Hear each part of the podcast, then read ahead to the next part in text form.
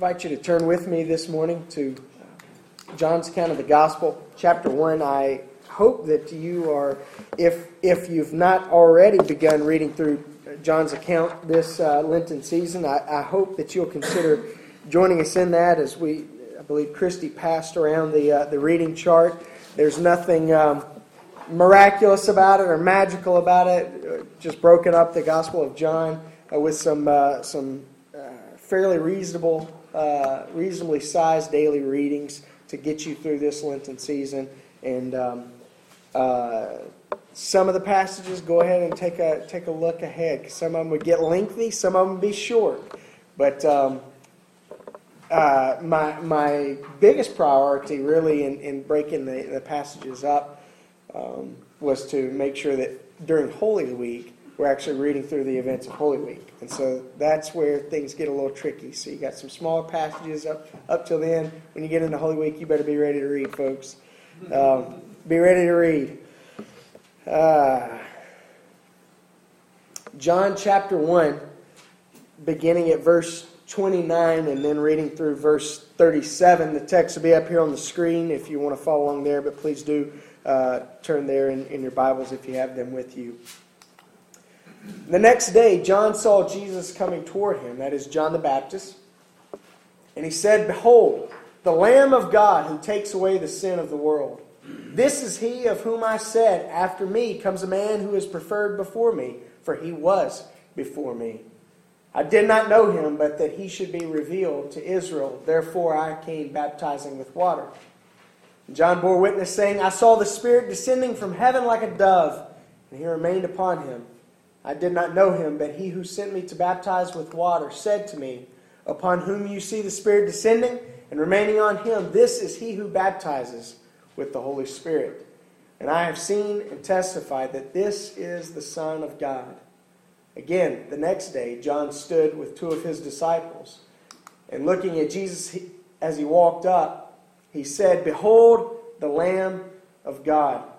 And the two disciples heard him speak, and they followed Jesus. Let's pray. Father, we thank you for your word. We thank you for this passage of the scriptures that we've read together this morning. We pray that you would bless its reading to our hearts, to our lives, to our very selves. We pray that you would give us ears to hear, that you would give us eyes to see, that you would give us hands that are ready to work and feet that are ready to move in our pursuit of your Son Jesus, in whose name we pray. Amen. As the pop lyrics proclaim, everybody's looking for something.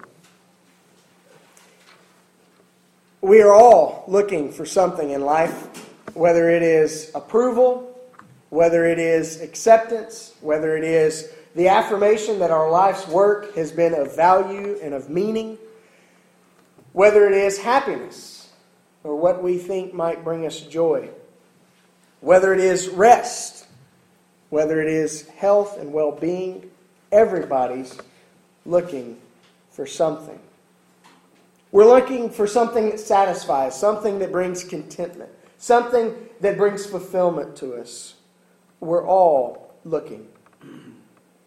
And the moment we, we cease that pursuit, we find ourselves in despair and hopelessness.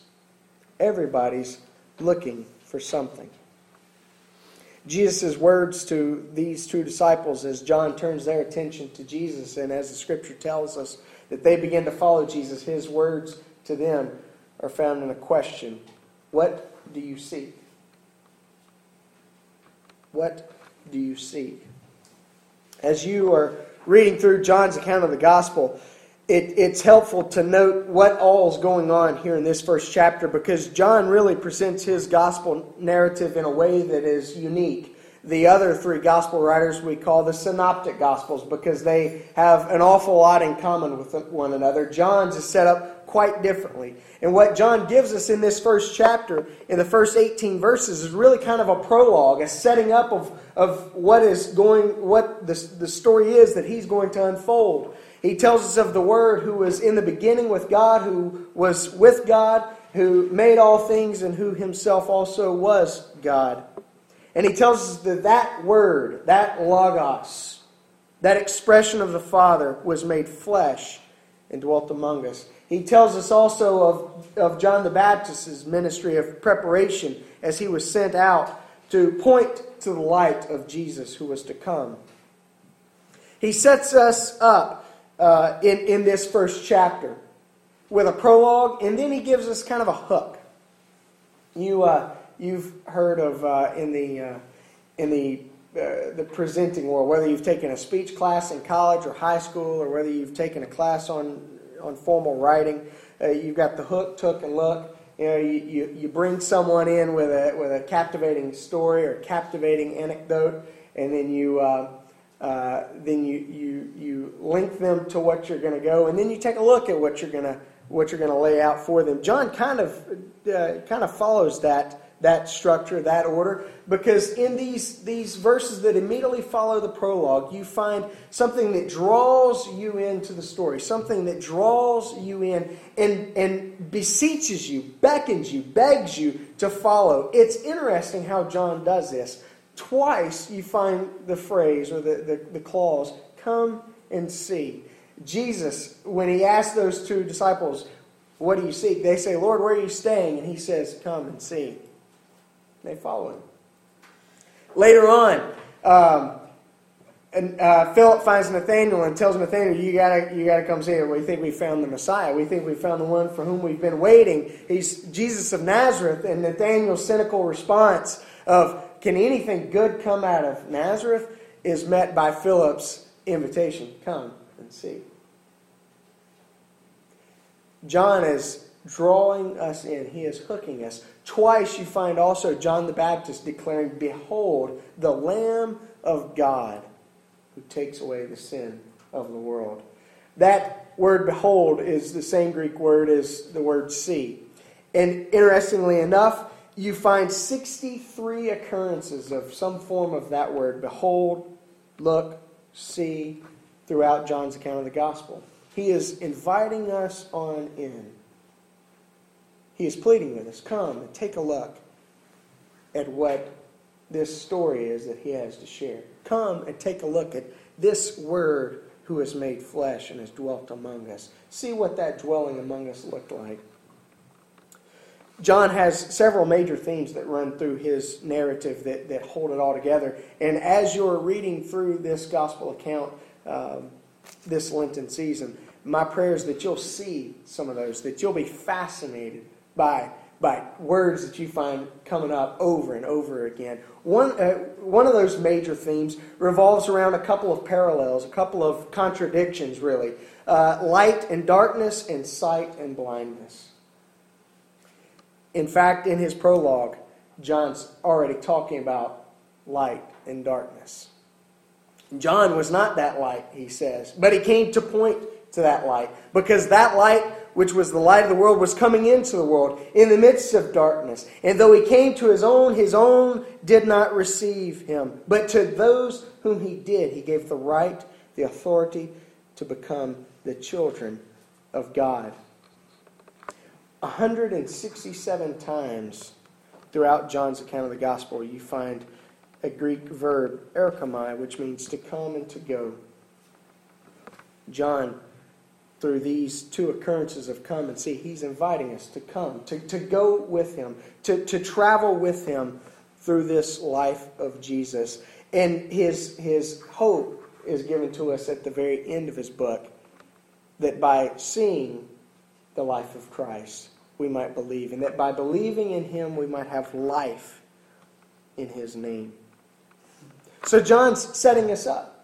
He's setting us up. He's drawing us in. He's, he's begging us to come and to ask some of the most basic and fundamental questions. Some of the most, not just basic and fundamental, but some of the largest, most life encompassing questions that can be asked. And some of those pressing questions we find throughout John's account of the gospel. As Jesus asked those first two disciples, What do you seek? Uh, we're also being asked some questions. John is inviting us to come along and to ask the questions who is Jesus of Nazareth? Nathanael's question posed to Philip was Can anything good come out of Nazareth? Come on. Yorkville? You kidding me? The Messiah's coming from Yorkville? What good has come out of Yorkville, right? Awesome stuff. Who is this man? You're asking me to leave everything. You're asking me to, to walk away from life as I know it and to follow this one from Nazareth. Why? Who is Jesus of Nazareth? It's interesting. You find that question kind of swarming throughout John's account of the gospel. You find especially, um, especially uh, focused in on in chapter 7 as, as as the tension is is is uh, is increasing, as the water's reaching a boiling point, and people are wondering, who is this man? What, what in the world is he claiming about himself? Why in the world are, are, the, are the multitudes flocking to him? Who is Jesus of Nazareth? John would have us to believe that he is indeed the Messiah of Israel, the anointed one of God the Christ, that he is the one for whom the prophecies of the Old Testament have longed. He is the fulfillment of Old Testament prophecy. He is the Messiah that was long awaited. John the Baptist tells us he is the Lamb of God, bringing back into our minds the sacrificial system of the Hebrew people. He is the one who is not only the fulfillment of God's prophecy, he is the one who is the fulfillment of sacrifice. He is the one for whom our souls have longed. He is the Redeemer. In fact, when, um, uh, when, when Nathaniel does come to Jesus, he's approaching and Jesus says, Ah, Nathaniel, good man here. Nathaniel says, What in the world, how do you know me? Who are you? Who am I that, uh, that you'd know me? And Jesus says, Before you, uh, before you came up, I saw you under the fig tree. And Nathaniel's reply is, is Rabbi, teacher, you are the Son of God. You are the King of Israel. Nathaniel doesn't yet know the significance of what he's saying. He's not yet begun to follow Jesus. But what Nathaniel will find over the course of the next three years throughout John's account of the gospel is that his words are indeed right. He is indeed the Son of God, the King of Israel. He is the fulfillment he is what all that has come up to that point in Israel's history has awaited. Jesus gives us seven claims. Seven, we call them the I am statements. But seven claims that he makes about himself in John's account of the gospel. He says that he is the bread of life. And those who feast on him in their hearts by faith will have life. He refers to himself as the light of the world. He says, I am the light of the world. He says, I am the door or the gate, that he is the one through which the sheep come and, and find pasture. He declares also in that same passage, I am the good shepherd. And he says that his sheep hear and know his voice. They recognize it and they follow, they trust him. He says he is also the resurrection and the life. To his disciples on Maundy Thursday of Holy Week, he tells them, I am the way, the truth, and the life. They said, Lord, if you'll just tell us where you're going and show us the way, we can go with you. And he says, What are you talking about? I am the way, I am the truth, and I am the life. Further on that night, he tells them that he is the true vine. He says, You are the branches, and that you must abide in me to have life. For there is nothing that you can produce in and of yourselves. Amen. John weaves these seven claims throughout his account of the gospel.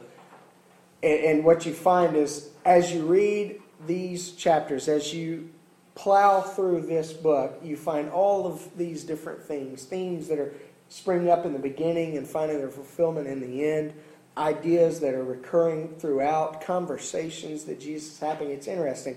Uh, unless I'm mistaken, and I, I, hope I'm not mistaken here. Unless I'm mistaken, John does not give us all, any, any parables. Am I right? All right. No parables. No parables. John is giving us, the parables were stories that Jesus used to teach. John is giving us the full story that is leading us somewhere. and, and he gives us Nicodemus in chapter 3. He gives us the woman caught in adultery. He gives us uh, uh, the Samaritan woman. He gives us all these different stories, all these different lives that are being, being woven together into this story. And Jesus' claims about himself all of these different things John is weaving together into a tapestry that shows us the very life of Christ and brings us to the point where we can either take the evidence that is given and conclude that Christ is indeed the Son of God, the Messiah, that he is the one for whom we have waited, that he is the one for whom we have sought, and trust in him and have life in his name. But John beckons us not just to ask and answer the question, Who is Jesus of Nazareth? He also calls us to ask the question, What has he come to accomplish? What is it that he has come to do? Why has he come? John tells us that he's come so we might have life in him.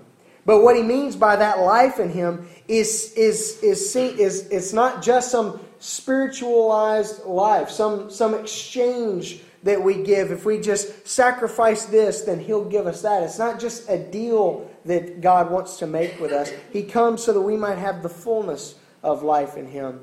And what He has come to accomplish is found in who He is and the signs that He has given. John refers not to miracles. These are not just acts of wonder that Jesus performs. He refers to them specifically as signs. They are things that Christ has indeed done that point us beyond, that point us to some bigger image. And those signs are seven. He doesn't give countless, endless miracles. He gives us seven signs, which kind of parallel those seven I am statements. He tells us the very first act that Jesus did was to turn water into wine at the marriage in Cana of Galilee. He heals the son of a royal official. He heals a crippled man. He feeds 5,000. John makes it, makes it very well known to us. These are 5,000 men, not including women and children. Perhaps Jewish family back 2,000 years ago could have been 20, 25,000 folks there. Five loaves, two fish. He walks on the water, which is something that only the disciples see. It's at night across the Sea of Galilee or Sea of Tiberias. And they look out, and here's this one walking on water. There's only one who walks on water. The Spirit of God hovered upon the face of the deep. He gives us the sign of restoring sight to a man who was born blind. Not just healing an infirmity, but healing an infirmity with which a person was born. Man had never known what it was to see anything. And then the, the final sign is the raising of Lazarus from the dead, his dear friend, before whom and for whom he wept. These signs are given to us to point uh, to the really what it was that Christ has come to accomplish. And what he's come to accomplish is he's come to meet each and every human need. He has come to meet us in the very depths of our need, regardless of what those needs are. Which begs the question, which I think John intends us to, uh, to ask how is this one, Jesus of Nazareth, Nazareth, relevant to me? I'm not one who's too hip on relevance. Um, it's, it's not something I'm uh, in a in a pop Christian culture sense that I'm too keen on. However, there is a sense in which the gospel is does meet us in our point of uh, of need and our point of relevance. And how is he relevant to me? He's relevant to me in the sense that he a, he has the ability to meet each and every human need regardless of how large, regardless of how small. He's able to meet our physical needs. He's able to meet our spiritual needs. He's able to meet our emotional needs, our relational needs, our societal needs, even. And you find all those needs being met throughout the tapestry of John's gospel. You find conversations that Jesus finds himself in, that he steps into. You find folks coming to him under the dark of night. You find folks coming to him when no one else is around. You find Jesus pursuing those whose society is cast off and is maligned. And you find Jesus stepping into the depths of human need and meeting each and every one of those needs. Restoring sight, bringing wholeness and health, shattering the darkness of human need with the light of God's great ability, giving not just physical sight, but healing of spiritual and emotional blindness as well. He's relevant to me in that ability to meet every human need, but he's relevant to me also in his desire to transform the totality of the human predicament. Every ounce of who, he, who we are, he says, is relevant to his ability because he cares and he desires to transform. The significance I don't mean this exhaustively, but the significance of Jesus, the Word becoming flesh and dwelling among us, is that God Himself, the Son of God, the second person of the Trinity, steps into the depths of human need. He takes on the totality of the human predicament and He comes to heal and to transform. He comes offering life. He shatters our darkness with His light. He shatters our, are, are void with his presence. And John begs us come and see. Jesus asks us, What do you seek? And that really is the question of the ages. What is it in your life and in mine that we seek. In many ways, it says a lot about who we are, about our priorities. Sometimes those things we're seeking we are embarrassed to admit to. Sometimes those the answer to that question takes us being broken and realizing we're seeking something bigger and deeper than we first intended or thought or suspected. But Jesus steps into our world. He steps into our time of darkness with light and life. And it is His coming that is relevant to us.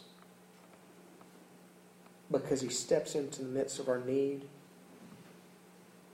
He absorbs into Himself the fullness of our predicament and He comes to heal. He comes to transform.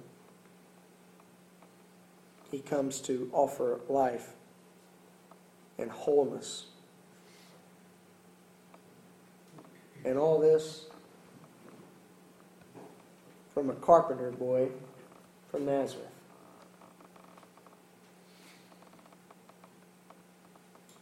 John begs us, come and see. Jesus asks us, What do you seek? And his call upon our lives is simple. His call is that which he told his disciples follow me. John said, Behold the Lamb of God. And those two disciples turned and saw Jesus, and they said, all right. What follows is what happens as these people leave their families, their possessions, they leave their careers, they leave everything that they know of life, and they begin a three year pursuit, following and learning from this one they call Rabbi, this one who is to teach them, this one at whose feet they will sit and who they will serve, and as he breaks bread, they'll pass it out to multitudes.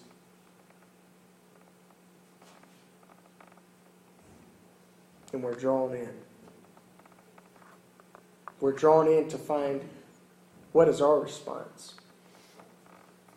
We're drawn in to find is this one that I'm willing to follow? And Lent as a season, it, it serves in many ways to draw us in. It's a time of preparation. 40 days, remembering those 40 days that Jesus wandered in the wilderness, or not wandered in the wilderness, but that Jesus fasted in the wilderness.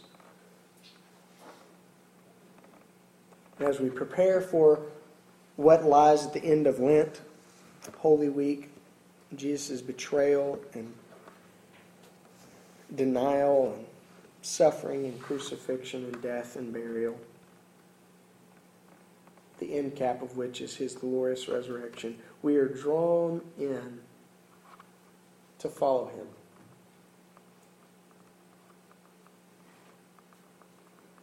And as John would tell us at the end of his gospel narrative, and to find life in the name of Jesus.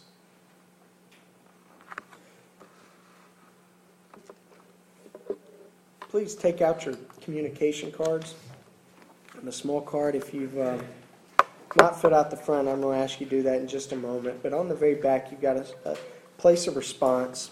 And those responses match um, the responses on the back of your bulletin. As, as always, I want you to hang on to your bulletin throughout the week. It'll um, remind you of the scripture and the songs and what all uh, went on during this time together in worship. But it'll remind you also of the response that you've uh, that you've made. But uh, on the back of the communication card, I want to invite you to respond to Jesus' call upon your life, to his, his question to you, what do you seek? And um, the invitation of John to come and see. I wonder if perhaps you hear the voice of Jesus calling you, follow me.